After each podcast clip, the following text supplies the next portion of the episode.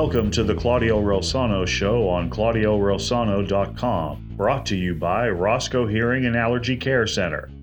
Claudio will be speaking to sports legends from the 70s, 80s, and 90s about their careers, business, and what they're doing now. He will also hold roundtable discussions with some old friends about trending topics in the world of sports. And now, here's Claudio. Hello, everyone, and thank you so much for tuning in to the Claudio Relsano Show, brought to you by Roscoe Hearing and Allergy Care Center. We are taping from the My Policy Quote Studios in Sewickley, Pennsylvania.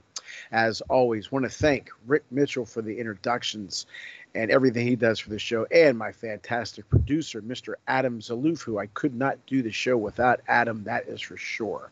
Today's guest is a multi champion high school baseball coach from Ohio. I coached this young man back in 1989. His family has become my family. And uh, you hear me talk about his brother Vince, the wrestler, all the time. Welcome, Nick Kaplack. Nick, what's going on? Well, it's it's great to be here. Great to be on the show. And I, will tell you what, when you said multi, I was really hoping you'd say millionaire after that, and and not, and not champion. Oh but, man, Nick, um, multi-millionaire would be nice. We're trying, right, baby. We're trying. Keep keep it keep it going. We're trying but uh, we're doing good. Everything's good here in Sewickley, And uh, we finished our season with a winning record, uh, considering all the obstacles that we had to overcome. We, we had a nice season, and we're in the thick of things for the playoffs in the spring. So uh, everything's good here. And uh, speaking of teams, uh, tell us about your Grays organization out there in Medina. Well, Claudio, thanks for asking. And you you did have a great season. Um, I know. Thank you, brother. Um, where where you're at, it's um, you know you got to put all the pieces together um, many different times, um, and I know that you're one of the uh, best chess players in baseball, and, and you have the uh, definitely have the gift of uh, you know you know knowing when to do things and putting pressure on defense. You know the big thing with you is always it's always been you know you put pressure on defenses, make them make mistakes and capitalize, and um, you you can do that with um, you can do that with with whatever talent you have. It's great to have the dogs, but uh, the horses. But you're um, the way you do things is I've, I've always admired the way you uh, way you coach and you run your run your offense. I appreciate uh, that, and the same goes for you, brother. You you you're the all-time winning coach out there in Medina High School, and a future Hall of Famer out there. So I, I appreciate that. Thank you. So uh, with the with the Ohio Grays, you know, we have uh, we have the um, fortunate um, opportunity to work with a lot of the youth uh, players here in the greater Cleveland area, greater Akron area, um, and we are we're modeled off the old um, Homestead Grays.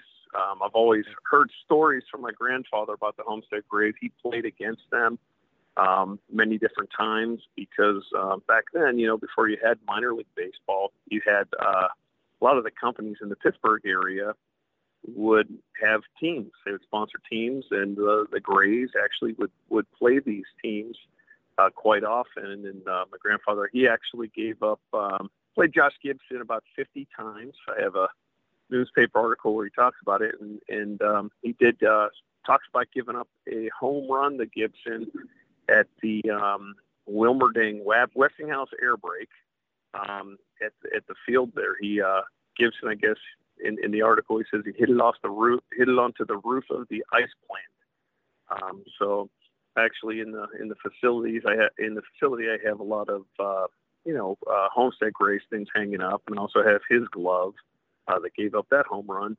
And um, so I've always, um, you know, really fascinated with uh, that those stories and um, and and how those guys would play and do things. So I, you know, when I was making a travel team up here, I decided a travel organization. I decided to go with the Ohio and is everywhere we go. Um, so many different umpires. I carry extra hats actually in my in my car because different umpires will will start talking to me about the the Grays and and and you know they're really uh, really happy that we're uh, you know, emulating them and, and, and I'll, you know, give them a hat or, or whatever. And I actually, um, one of the umpires we had in, in, uh, down south, we're down in Myrtle Beach. One of the umpires, um, his, uh, grandfather played for him, and we pulled up pictures and everything. It was really cool, and uh, he took a picture with us, and um, it was a, a neat little story. But what what we try to do is we try to just teach baseball the right way,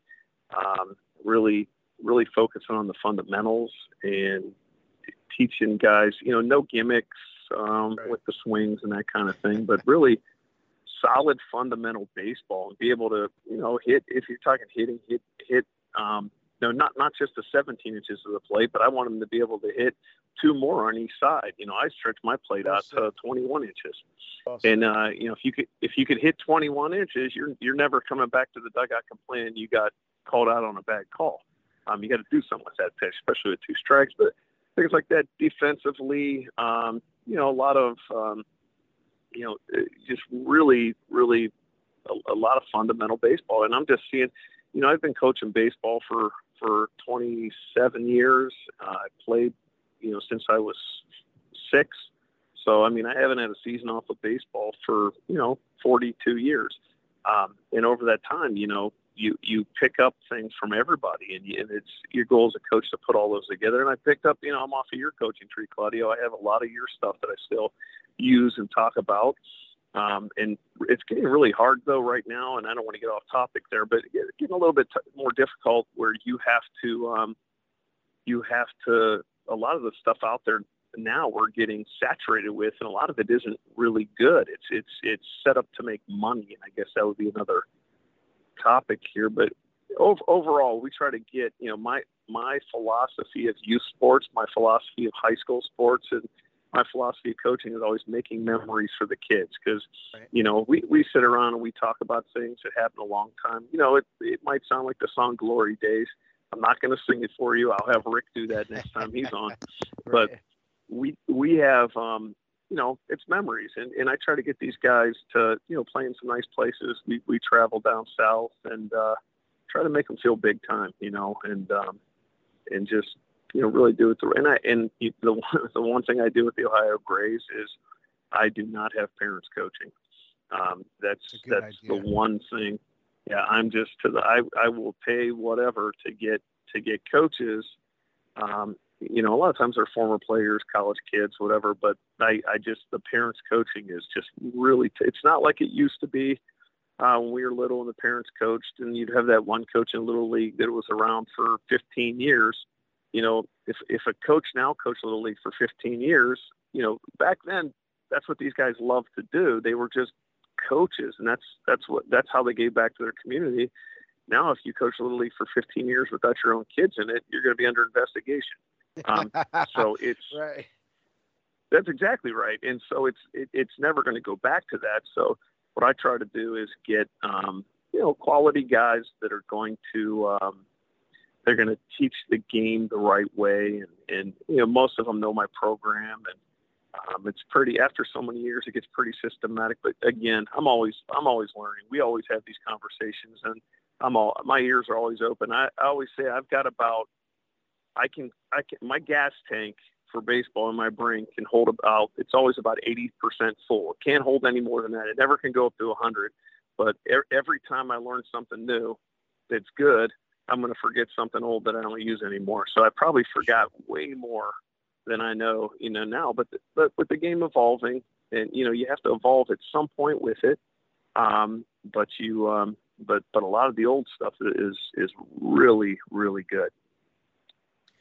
It is, and you said a lot there, and it all makes sense. And and like I said, I'm proud of everything that you've done out your way, and and you accomplished a lot and, and mentioned memories. Know, just the other day we played at Moon Park, and I never I'll never forget first time I played in at Moon Park. I was that was in Little League. It was my last year of Little League. I was 12 years old, and we we had a great Little League field in Leetsdale, Pennsylvania. I mean, it was it was magical. It was big time, right? Nobody had a better a situation than we did at Quaker Valley, Valley Little League in Leetsdale. But with the scoreboard and the green fence and the press box and all that stuff.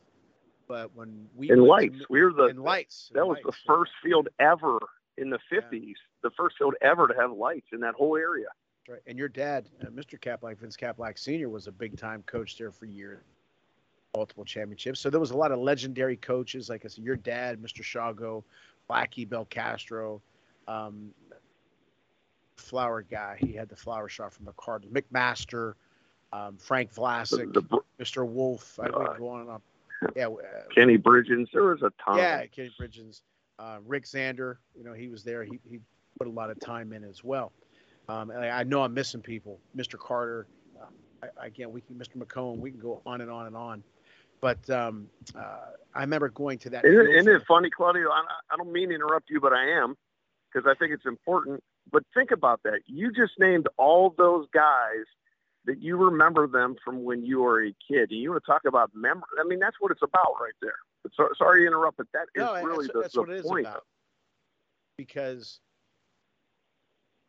you know, like when I wrote my book, um, I asked several players, including yourself, to, uh, to to write comments, write whatever you want about me, and I was blown away at things that that people wrote. Uh, and, the it wasn't just you know we won that game, we lost that game. It was about life stuff, and, and just meant the world to me. And I can go on like Coach was for me and what he did for me with my career, and we, friends. And again, the little league coaches that we had and all that. But like I said, back to the Moon Township, I'll never forget when we coached that field. And every time I go by that field, I still think about that. I went to that field and I looked at it and I said, "Wow!" It was like you know because it was a new ballpark for us because we never let left Leetsdale, and those who don't know Moon Township from Leetsdale is what Nick five miles, six miles maybe.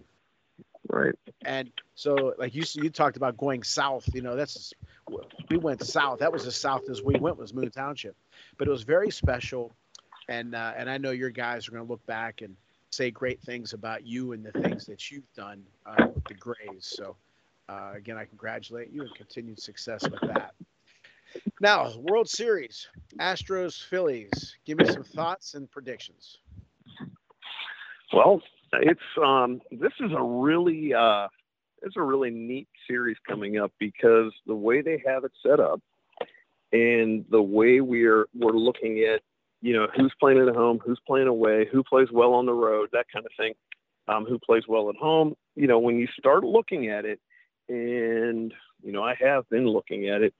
You you you you start to think that um, the Astros, you know, experience wise, they've been there four times in the last six seasons, which is incredible, but they've only won once. Okay. Um, and, you know, looking at 2017 to beat the Dodgers. And then you got Philly, who was a third place team.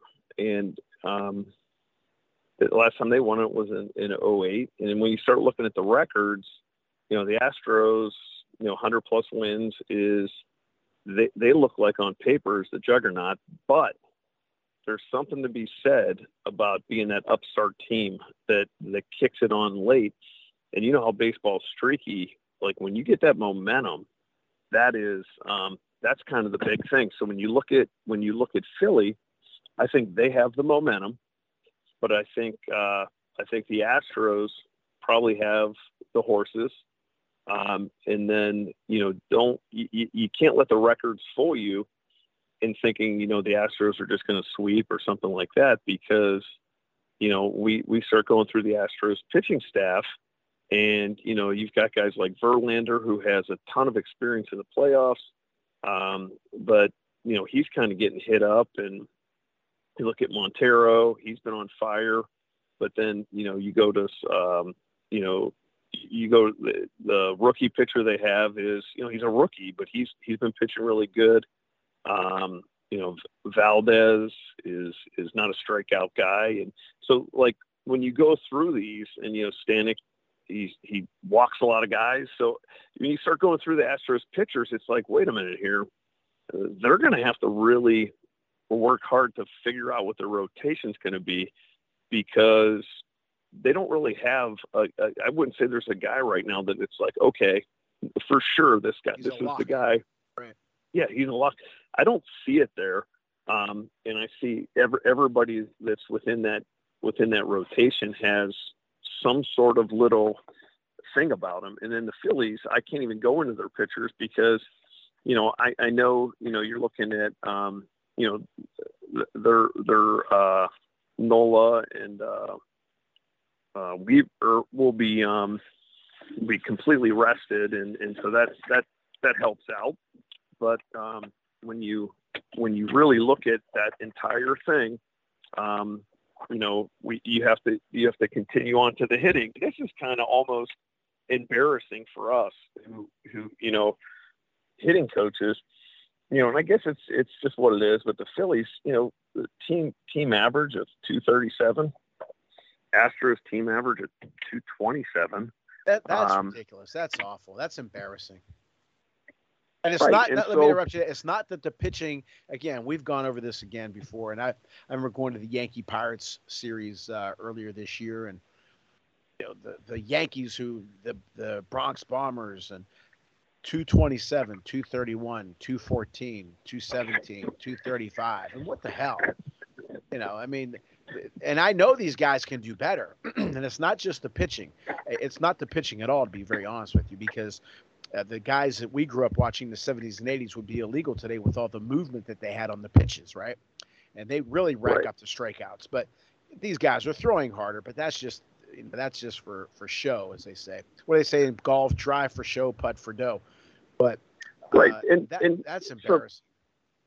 So, right, and if you look at game one, you know, game one is you know the Astros are, are home team game one, um, and you know, they're like 59 and 26 at home, which is phenomenal. And you got to think game one, a Friday night, you, you're you're playing at home. I would think the Astros game one wins that handedly. And now, but if you're the Phillies, you got to be thinking. And I've had this, you know, I never liked this, but uh, there's a team up here. Um, well, they're still up here, but when when I was assistant coach, a team called uh, Brunswick, Ohio, would win the conference just about every year. And I, I came up here in like '97. I'd be like, well, why aren't we beating them? And the kid's like, oh, they're just so good. And I started looking at it. You know, all the all the other teams when they would play them, um, it wasn't. It was a little different back then. You didn't play teams back to back. When they'd play them in the conference, they would pitch their number two or number three pitcher, thinking they couldn't win, and they would rather save their one for a sure win. And um, well, that that kind of all changed when you know, when I became head coach, I was like, you know, we're we're throwing our one, two, and three at them. You know, we're gonna we're, they're not gonna bully us. We're gonna bully them, and we kind of turned the tide on that. But you know, a lot of that's mental. But the um, Astros on that Friday night, you know, you might be in a situation where the Phillies are like, look, we're not throwing. We're gonna throw off tonight. I think that almost is a good move. Um, it's going to sound crazy to anybody that you don't, you know, and I know, you know, you want to throw your your best because you want to be able to bring them back. But that isn't a bad night to throw off. And because game number two is on Saturday. Um, and that's, that's, you know, Astros are home team. But look, the Astros are going to get liquored up Friday night after their win, right? it's Friday night. They're at home. They're celebrating, and Philly could just kind of chill, relax, go back to the hotel, and then come out. And I think game two goes to the Phillies. And so then then you have a Sunday break, and then now you're going to Philadelphia for Monday game, and I think Philadelphia wins that game, um, and win, wins it pretty good. Then I think by game four, um, pitching matchup wise, you're probably going to see possibly Philly, possibly um, the, the Astros win.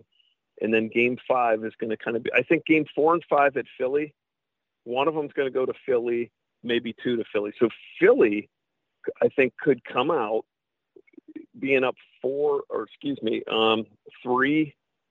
They're going to be up. I think out of that series, they're going to be up three games to two, with two left, and they're going to go back to. Uh, they're, they're going to go back and play the Astros. Um, Philly will be on the road, and then if you look at games six and seven, you got two coin flips there. So I really think it's going to go down to six or seven games just based on the dynamics of the schedule sure. in in the pitching. And and when you look at that, I mean, I think you know right now Philly being the hot team. I mean, I if they come out if Philly comes out hot Friday night, look from the cool down the rest of the series. I think Philly has to relax on Friday night. The Astros could come out that home crowd, and you know, and you hate to say it, but like, hey, if you lose, you lose. You know, you you kind of you, you might lay an egg tonight, but just let's get through it instead of being nervous and and, and whatever, because they're going to get I mean that they're both places are are pretty rabid crowds, and it's going to be hard for each team to play in them. So sure, it should be an exciting series. So this one's a little yeah, bit sure. better than yeah. But you know what? We're going to talk a little bit more about the uh, postseason, but we're going to hear from our great sponsors Roscoe Hearing and Allergy Care Center, Dom's Pizzeria and Sports Bar, criminal defense attorney Eric Jackson Lurie, and my policy quote call Lou Ragianti at 412 609 9963. He's a great guy. I've been with them for quite a few years, and they're great people. Don't forget about my book, Lead from the Heart Up, Not the Neck Up How to Create a Positive Winning Culture on the Field and in the Office. You can get that on my website, Claudio JohnMelvinPublishing.com, BarnesandNoble.com, and the Barnes and Noble in Robinson Township and Amazon, all that. Don't forget about the best boxing show on TV, The Boxing Authorities with Luther Dupree Jr., Smoking Jim Frazier, and myself. It's a great show. Check us out on Channel Box and uh, my YouTube channel, Claudio Relsano TV, which I promise I'll start putting more uh, content on, and my new podcast, the Pennsylvania Basketball Coaches Association podcast. You can check that out on www.pa-bca.org.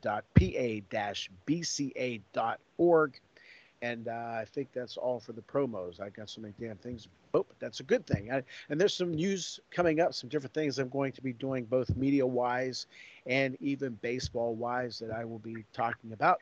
But uh, we're going to be back here in a minute to talk to Nick Kaplack about more baseball and even some football. Right back.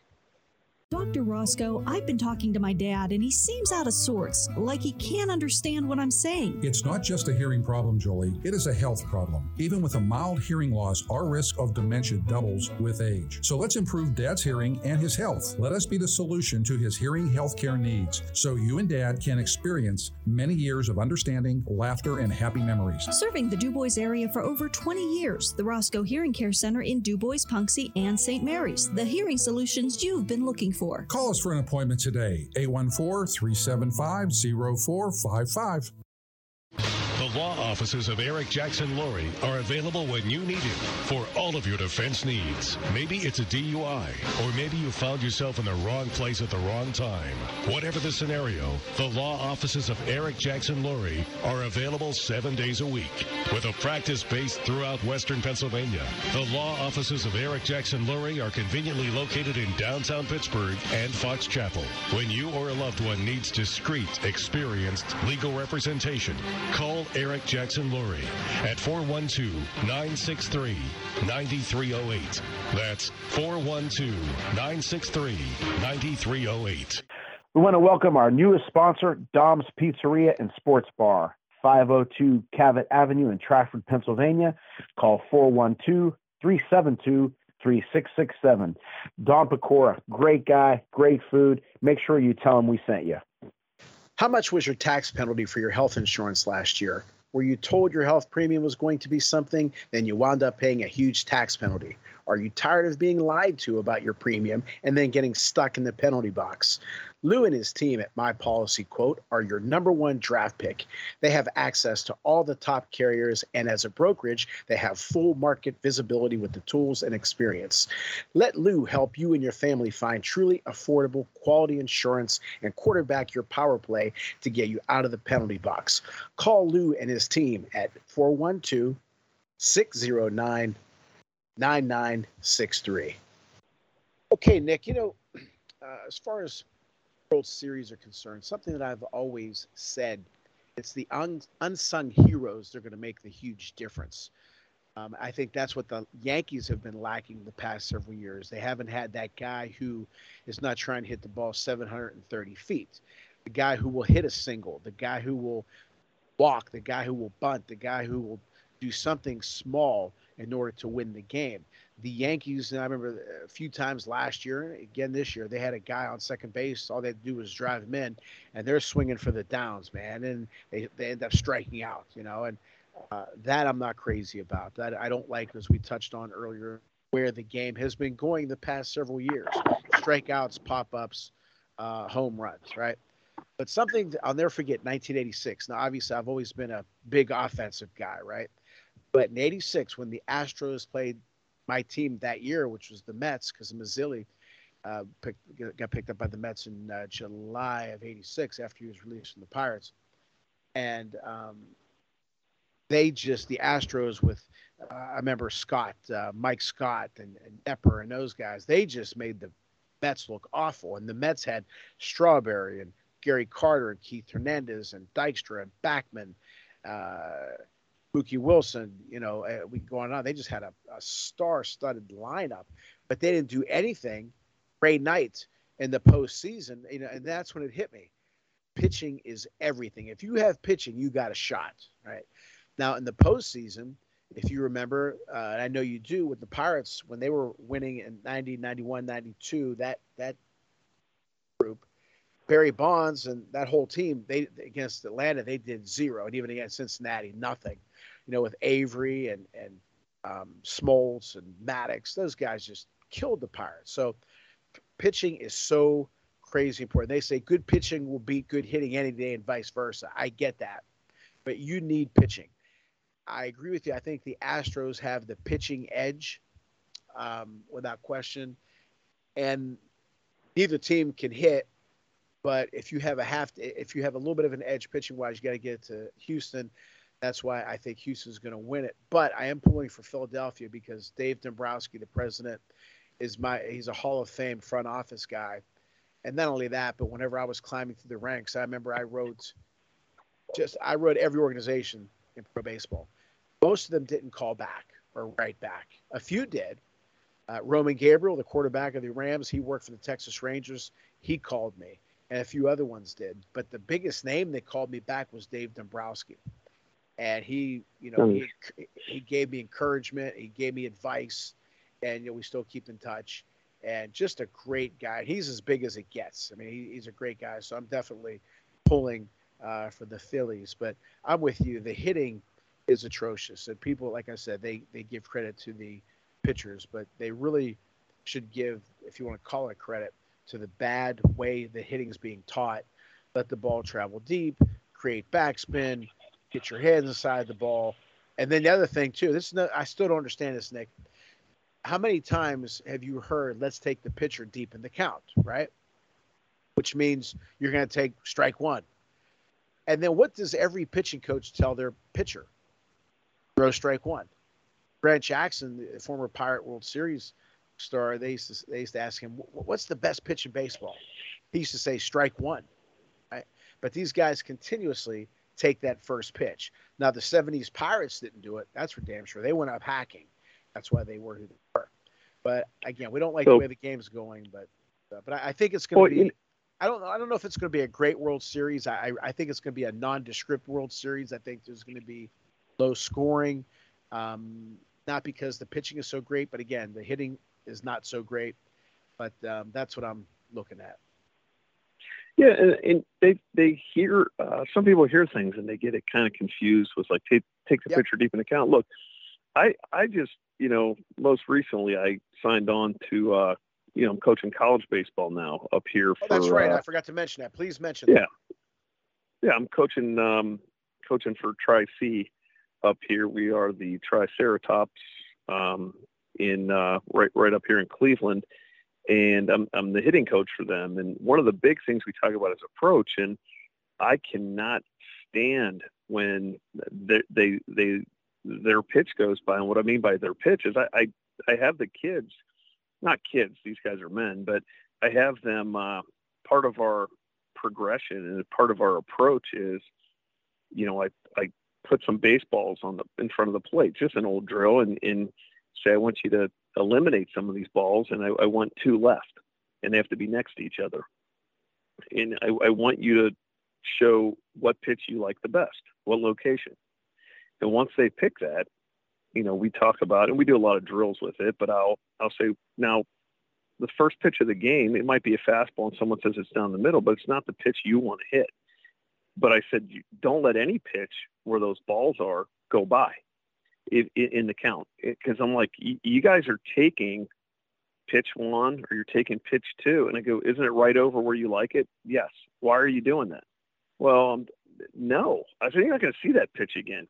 And, and then as, as we work that pitch, we work what's their favorite pitch and, and we have them, they can recognize it. And, and my goal is never let that pitch go by you ever And then um, when we talk about deep in the count, we don't really talk about it that way. We don't use the term deep in the count, but it is when when you are fighting and you have two strikes, you know, we work on um, some drills where, and, I got this out of you know New Mexico uh, College in New Mexico. They led the nation in years ago in walks to strikeout ratio, and you know they would have their guys, and and I do this sometimes where, um, you know, they get fold.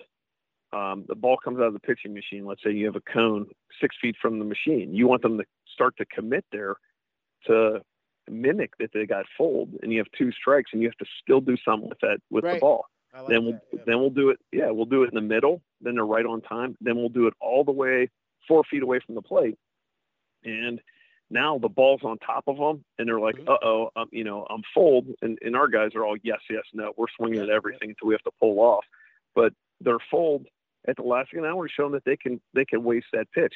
Now, if you have two, if you wind up getting two strikes in because you haven't seen a pitch that's your pitch, then then you know you're fighting, and that teaches them to fight. But just to go deep in the count for no reason makes no sense. exactly. Um, but you know, like, like you said, but when you look at that a big picture like that, you know, and you eliminate your strikeouts and you start drawing more walks, that's when you become a really good hitter. That's usually my my one of my number one. Um, you know, I'm not huge in the statistics, but my one of my number one things is walk to strikeout because Me if too. if you're not drawing walks, yeah, if you're not drawing walks, you're not swinging at you know you're not swinging at the pitches you can hit. And if you're I- striking out, because No fly balls, no strikeouts. That's it. Yeah, I don't you're not missing balls. your Yeah. your pitch. Right. No, I'm with you. And, and, and like I said, these guys now they teach every you know keep your hands inside the ball and all that garbage. Everything is geared towards hitting the inside pitch. Well, what about the middle and outside? That's why my guys, I want them to have great plate coverage. And without going into, I mean, you know what I'm talking. I'm not going to go hitting lesson Yeah. here, but eh, I, the the pitcher's not going to throw him right down the middle all the time. I want them to be able to hit bad pitches. The Pirates of the '70s again were a lot of them like Sanguillen, Clemente, Stennett they were they, they said they were bad they were great bad ball hitters yogi berra was the first guy they used to say that about he could hit he was a great bad ball hitter um, Well, well, think uh, think about it, Claudio. If you get a if you get a great fastball with, with a two seam fastball, it's on the outside part of the plate at your knees for the first pitch, and it's a strike. You you may not want to swing at that because that's not a pitch you think you can drive, right? Maybe you can drive a ball uh, four inches up out of the zone, and you can hit that ball better. Well, swing at it. You can swing at balls, just like you're saying. You can swing at a ball if you can drive it, and you don't really necessarily have to swing at a strike unless you have two strikes. And and that's something that you know, and we see that with a lot of the, um, you know, a lot of the um, non-American hitters. Right. They're the Latin. able to cover the the lat. Yeah, it, they're Latin able to players, yeah. cover the. They're able to cover the plate. They're able to hit pitches out of the zone, because and they don't get allowed, cheated when they swing at them. no but they're allowed to be who they are they're allowed to be whatever type of hitter they are they're not turned into robots and that's that, that's, Exactly. that's a great mentality you know last thing on this. i'll never forget i was pulling into a uh, parking lot to do a show and i won't mention the manager but he was asked so what's your game plan against this particular pitcher? it was the first game of the playoffs. And he said man we want to get him out of the game as fast as possible and go into the bullpen. So that means they wanted to uh, get his pitch count up. Well, the problem was that pitcher did not walk anybody. He was never, he was not known for walking people. So the first pitch was strike one. The second pitch was a 59 foot curveball. You swung at it. Now you're in a hole and you strike out. And the bullpen was good. So I never understood that mentality. Um, but um, again, that's the analytics and all that garbage. That's where the game is going. But um, And know you're your point, Claudio, about hey the, the the Latin players are allowed to be who they are. It's funny because I was working um, camp one time with with Brian Graham, who who was the at the time he was the um, director of instruction for the Indians, and he lived in Medina. And um, I'll never forget what he said. He, he well, there's a lot of things I learned from him, but one of the things he would do is he was talking to third baseman. He was talking about third base being a two step two step position. You know, if you're going to your right, to your left, and sometimes on something slower, you're moving hard to your left. But um, he was, and he was showing the kids how to cut through the ball and, and do everything mechanically properly. And then he started talking about the Latin players, and he said they don't field like this. He goes, they actually step to the side and take it from the side. And he asked the kids, he says, well, he goes, why, why do they do that? And the kids, you know, I, I don't know. And if, you know, if, if we see a kid, a young kid now do that, we're going to say, hey, you got to get in front of the ball. Those kids all do that because the fields they play on are terrible. And and Brian said you ought to see some of the fields where we go Yeah. go scout guys at, and so they're hitting rocks, sponsor. So they move to the side, so they can pick that up, and they get so good at it that that's the way they field then, and they don't need to, you know, do the instructional, and so they become their own player based on just rep after rep in those conditions and, and drop stepping and and so that's why you see some of your best infielders um, aren't really from here. No. Right, right, exactly. Well, we're going to take another quick commercial break before we talk football. Nick Kaplack, uh, so our great sponsors, Roscoe Hearing and Allergy Care Center, Dom's Pizzeria and Sports Bar, criminal defense attorney Eric Jackson Lurie, and my policy quote, call Lou Ragianti at 412-609-9963. They are all those guys, Dr. Roscoe, Dom Pecora, Eric Jackson Lurie, Lou Rag, Ragianti, and Mike Carrots. Great people when and when you need their services or need services like that, you want to deal with great people. Don't forget about my book, Lead from the Heart Up, Not the Neck Up How to Create a Positive Winning Culture on the Field Office. Uh, go to my website and, and get that. And the best boxing show on TV, The Boxing Authorities with Luther Dupree Jr., Smoking Jim Frazier, and myself. Uh, you catch us on Channel Box. Um, catch us there, the uh, YouTube channel, Claudio Rosano TV, and the Pennsylvania Basketball Coaches Association podcast. Go to, that's the show I host now. Um, go to www.pa-bca.org. We're right back with Nick Kaplack.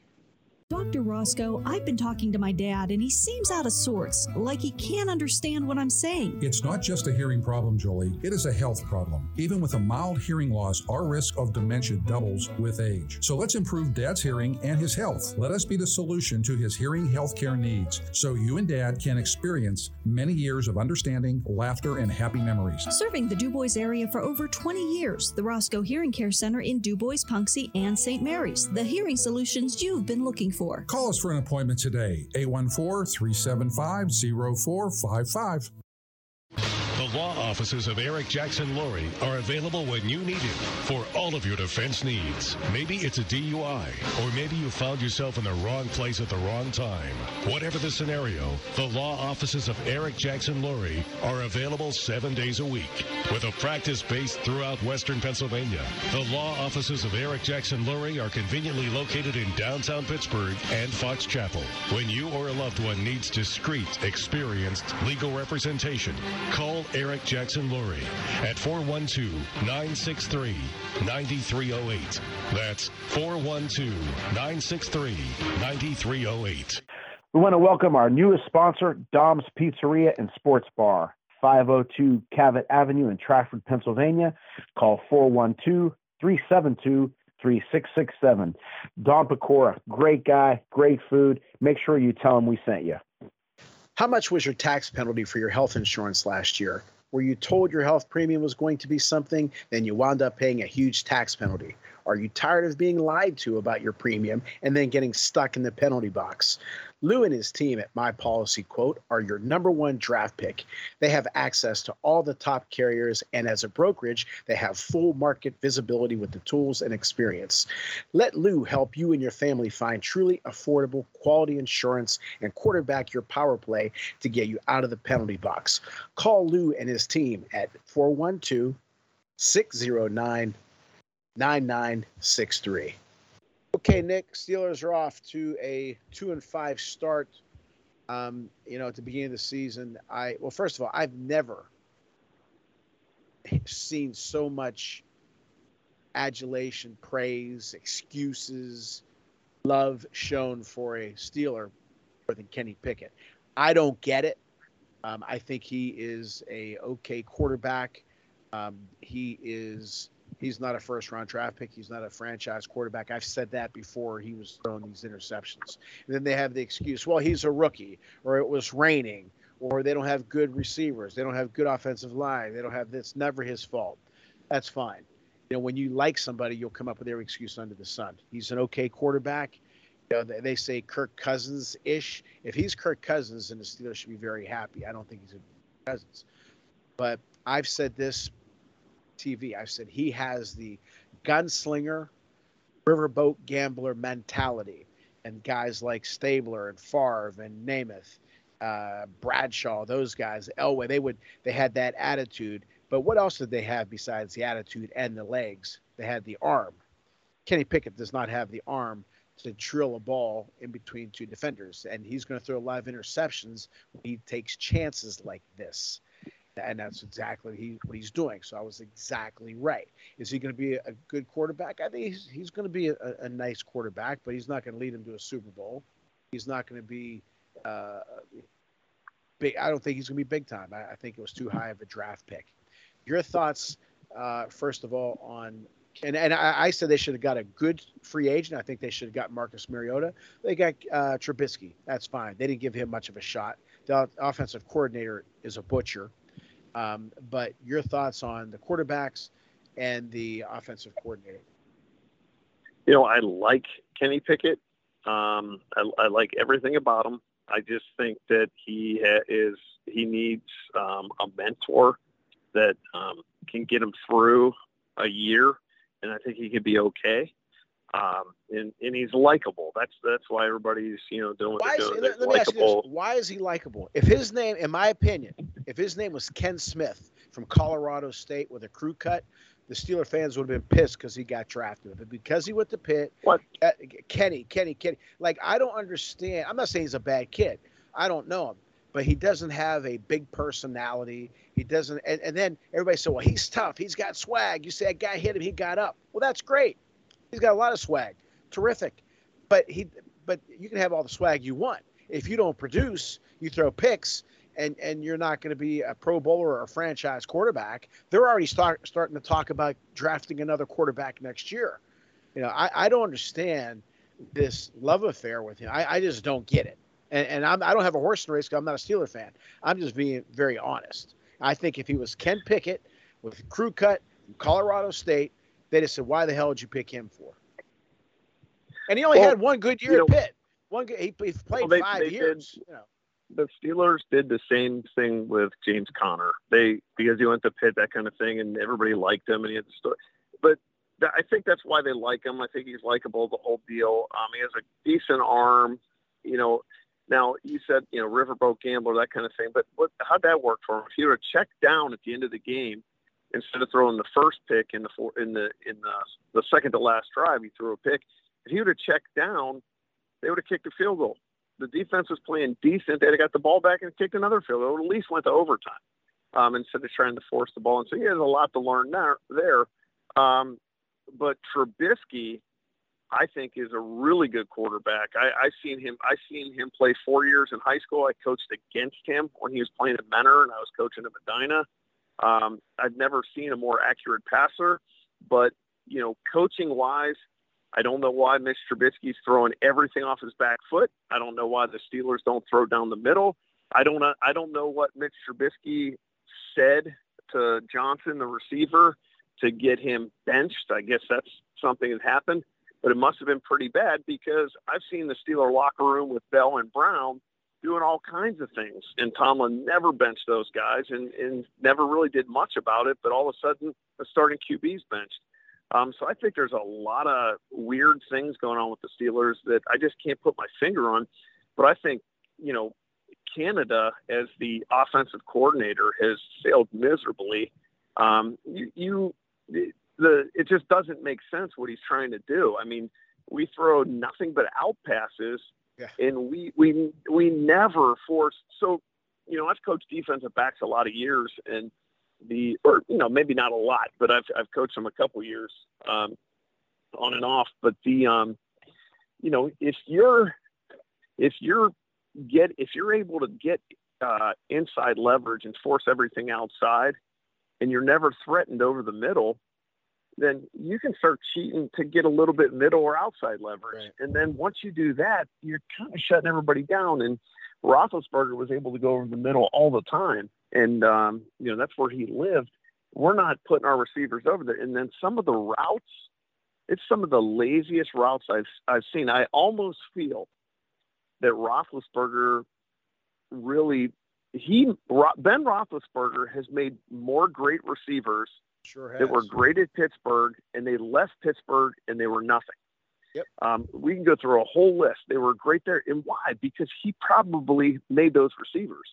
Um, I'll never forget. I went to a practice at, at Heinz Field when it was still Heinz Field, and I was watching Roethlisberger, and he was the guy talking to all the receivers. But I, I watched a drill where he was throwing from about the 40 yard line. They had a guy in the end zone um, in the back corner pylon. And the guy turned to his right and held his hands out. And Roethlisberger put about seven right in his yeah. hands. It, it, it, he didn't even move.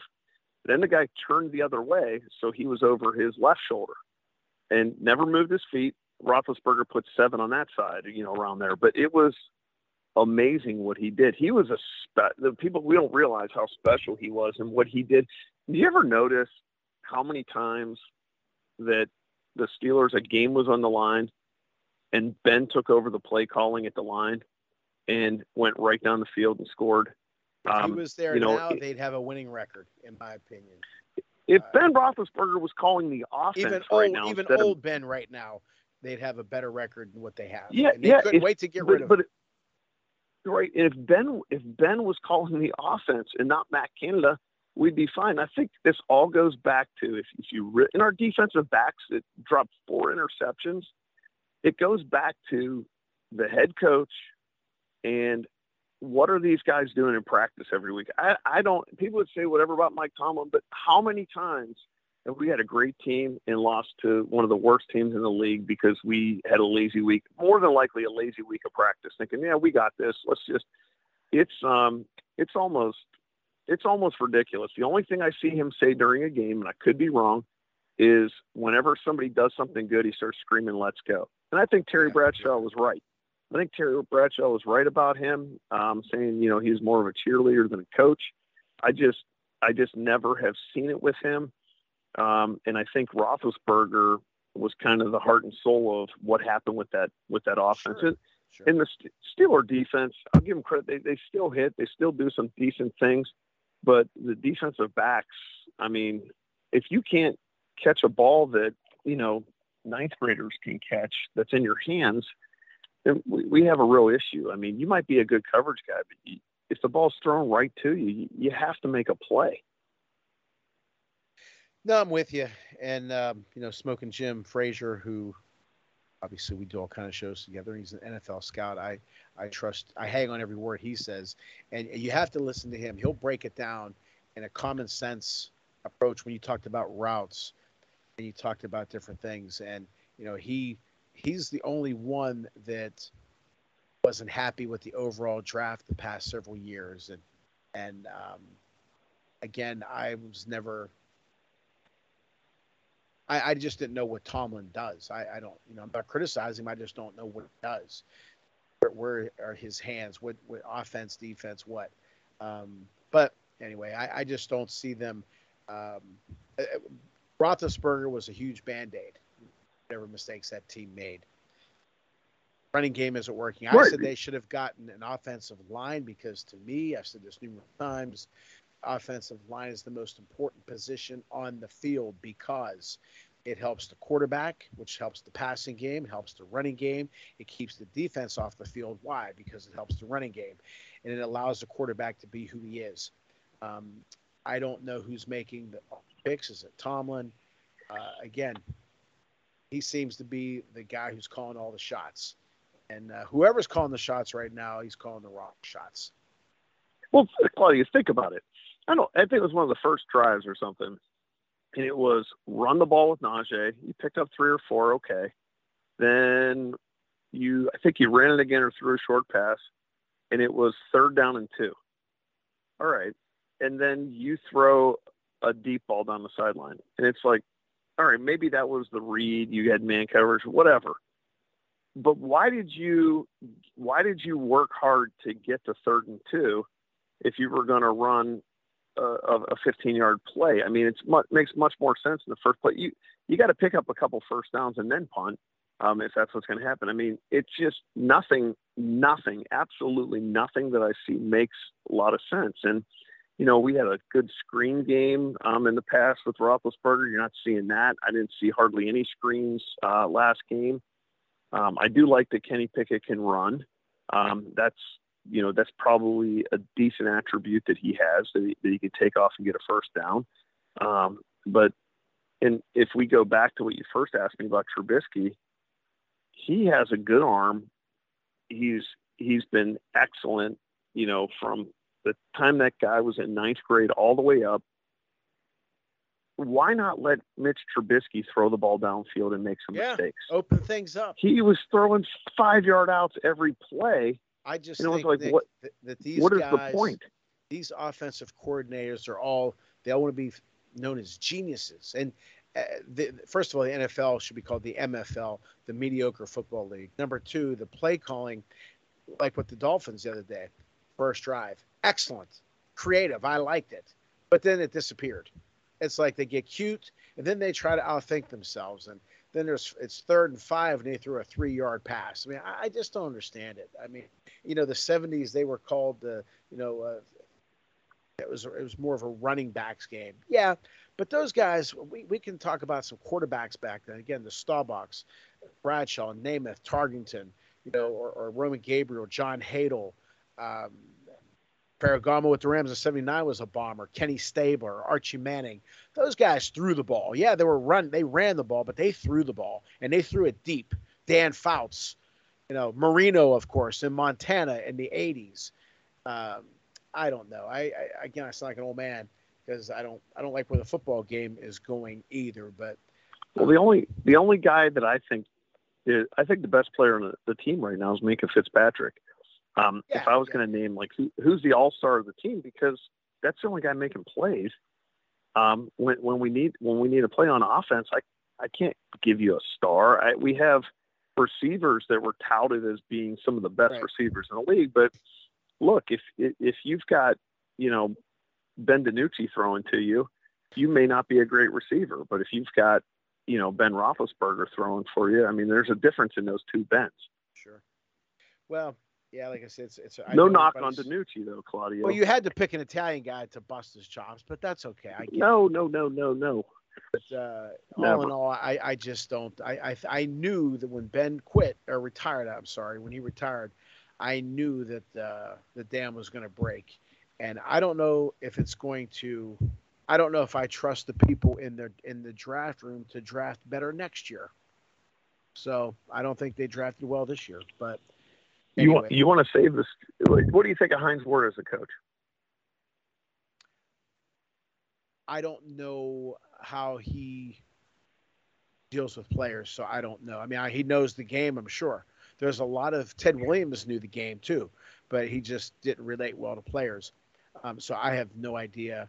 Uh, I know he's working hard at it, so I wish him well. I real I, and I study coaches left and right. He is not somebody that I've studied.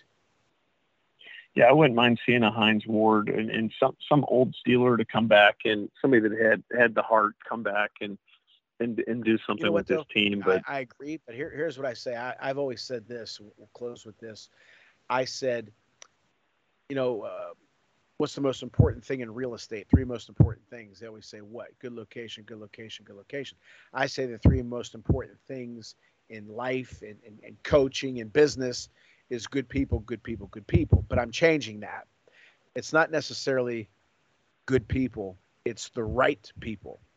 You can have the greatest coaches in the world. Yeah, they'll do better, but you need the right people, people who want to play, people who want to be coached, people who are going to work hard, people that you don't have to cons- constantly be on top of, you know. Um, and, or if you're down 20, 28 to 3 and they make a tackle, they're getting up screaming, you know, uh, like like they're up by 20. You know, um, it, it takes the right people. You, you look at the dynasties in all sports, the Steelers, the old Cowboys, you know, the Landry years, or even the Jimmy Johnson years, or in hockey, the Canadiens or the Penguins, or or the Yankees, Oakland A's, or the Pirates, um, the Green Bay Packers, or the Celtics, Lakers. They were great teams, great coaches, but they also they were special people. They were the right people, people who, Right. you know, Magic Johnson had all the talent in the world, but he he worked his tail off. Kobe Bryant, God rest his soul, had a ton of talent. Michael Jordan, but they worked and they wanted it. They wanted it, Right. and There's a difference to- between thinking you want it and wanting it. Yeah. Right, right, right. Well, Nick, as So- always, oh, I'm sorry. Go ahead. No, I was going to say, like, the Steelers, I feel like through the Noll years and through the Cowher years, and a lot of people didn't like Cowher as, a coach. I, my dad could never liked Cowher as a coach, um, and he never liked Tomlin either. But the, it, you know, if you went through, you know, even, you know, from Noll to Cowher, there's always a discipline with the Steelers. If you were Yeah. screwing up, you were out. If you were, if you were just, if we were getting the, the hint that you were going to be a problem, you were out. If you ran your mouth, you were out. right. I feel I feel like with the Tomlin may have started that way, and throughout his career, I think the discipline has disappeared on this team. I just think it just doesn't exist But then you anymore. have to And draft people who don't need to be disciplined to begin with. Guys who have that work exactly right. The guys who had the work ethic, the guys who want it. And they just don't have to come from the big schools. I mean, you you, you have your scouts. Right. Don't just look at the athleticism or how good somebody is. Look at the type of person. They have all these interviews and stuff. I mean, I, I don't know. The, football does more interviews than anybody whenever they're at the combines. And yet, you know, well, and you get what you get. But think I mean when we talk about discipline, think about how out of shape we are. And I know Heyward is is a little older. He's a great player. He busts, but he plays a series, and you know he's he's breathing in four liters of oxygen every breath he takes. Um, you know he can't catch his breath, and it's like, wait a minute here. You know you can't if you're old or what. You got to work harder, and and just the I just don't feel like we're we're I just don't feel like we're a good football team, a well coached football team. Well, Nick, as always, I appreciate you taking time being on the show. Best of luck, uh, Rays, and your new college team. Again, tell us the college again, please.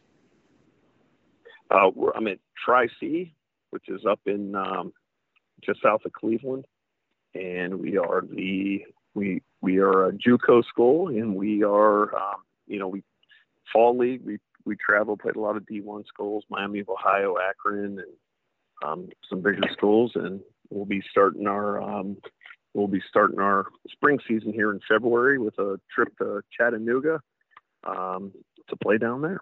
So. Good. Well, I wish you all the luck in the world, and I know your boys are boys are doing great, and Tara. So uh, wish all you guys the best, and hope to see you soon. And thanks again for being on the show. Thank you, Claudio. Take care, right, brother. Talk to you soon, buddy. Okay, everyone. I hope you guys enjoyed that as much as I did. Nick's the best, as I said. Great family, and uh, we've been friends for for thousands of years. Great young man. Very proud of him. Great family, like I said. Um, as always, want to thank Rick Mitchell for the introductions and the outros, and Adam Zaloof, the best producer out there. Appreciate Adam to the moon. Uh, go back to our archives. We got a lot of great shows. Or I, there's a link to, to ar- archives again. Mario Andretti, Roman Gabriel, Jerry Cooney, Ken Griffey Sr., Al Oliver, Mike Weaver, heavy, former heavyweight champ, Vinny Paz, Donnie Lalonde, Rocky Bleier, Sid Bream, Jim Rooker, Dick Vermeil. Got to I know I'm missing some guys. Robin Cole. Then of course uh, Smoking Jim Frazier and Luther, the best. Uh, love and Nick and Rick. So uh, we have a lot of great guests on the show. So go back and listen to those. Subscribe. Tell your friends about it. Again, our great, great sponsors: Roscoe Hearing and Allergy Care Center, Dom's Pizzeria and Sports Bar at 502 Cavitt Avenue in Trafford, Pennsylvania. Call Dom at 412 372 3667. Tell them we sent you great food. Criminal defense attorney Eric Jackson, Lori with offices located in downtown Pittsburgh and Fox Chapel. Call Eric at 412 963 9308. And My Policy Quote, our new sponsor. Call Lou Raganti at 412 609 9963. Trust me when I tell you, Lou will get back to you in two. He gets back to you quick. He does everything he can to, to make sure that you have the best policies, insurance, life, whatever. He's a great guy. So give him a call and uh, give all those calls if, if, give all those guys a call if you need them. And again, our great boxing show, the Boxing Authorities with Luther Dupree Jr., Smoking Jim Frazier. Go to Channel Box and uh, download that. It's we, are on that station all the time. And then um, also go to my YouTube channel, Claudio Rosano TV, and my new podcast, the Pennsylvania Basketball Coaches Association podcast. You can listen to that. And I interview a lot of high school and college basketball coaches go to www.pa-bca.org. Glenn Anderson is the founder of that organization. Glenn is as good as it gets. I'm very fortunate to deal with great people, that's for sure. Um, that's it. So we'll keep you posted on some other uh, guests coming up. And as always, thank you, Mom and Pop. Talk to you soon. Thank you for listening to the Claudio Rosano Show, brought to you by Roscoe Hearing and Allergy Care Center.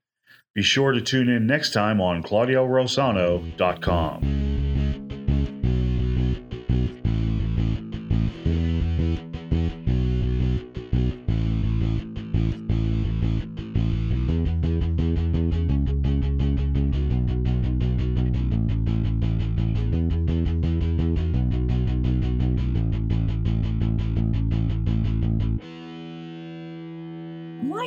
talk to my mom, she can't understand me? She gets so cranky and irritable. Well, your mother's ears cannot understand speech sounds, and that leaves her trying to guess what you said. This makes conversation exhausting for her. Can we help her? Yes, Julie. Once we improve her hearing, she'll be less frustrated and be able to enjoy talking with you again. If your loved one needs help hearing and understanding, call the Roscoe Hearing Center at 814 375 0455. Hearing solutions with the care you've been looking for offices of Eric Jackson Lurie are available when you need it for all of your defense needs. Maybe it's a DUI, or maybe you found yourself in the wrong place at the wrong time. Whatever the scenario, the law offices of Eric Jackson Lurie are available seven days a week with a practice based throughout Western Pennsylvania. The law offices of Eric Jackson Lurie are conveniently located in downtown Pittsburgh and Fox Chapel. When you or a loved one needs discreet, experienced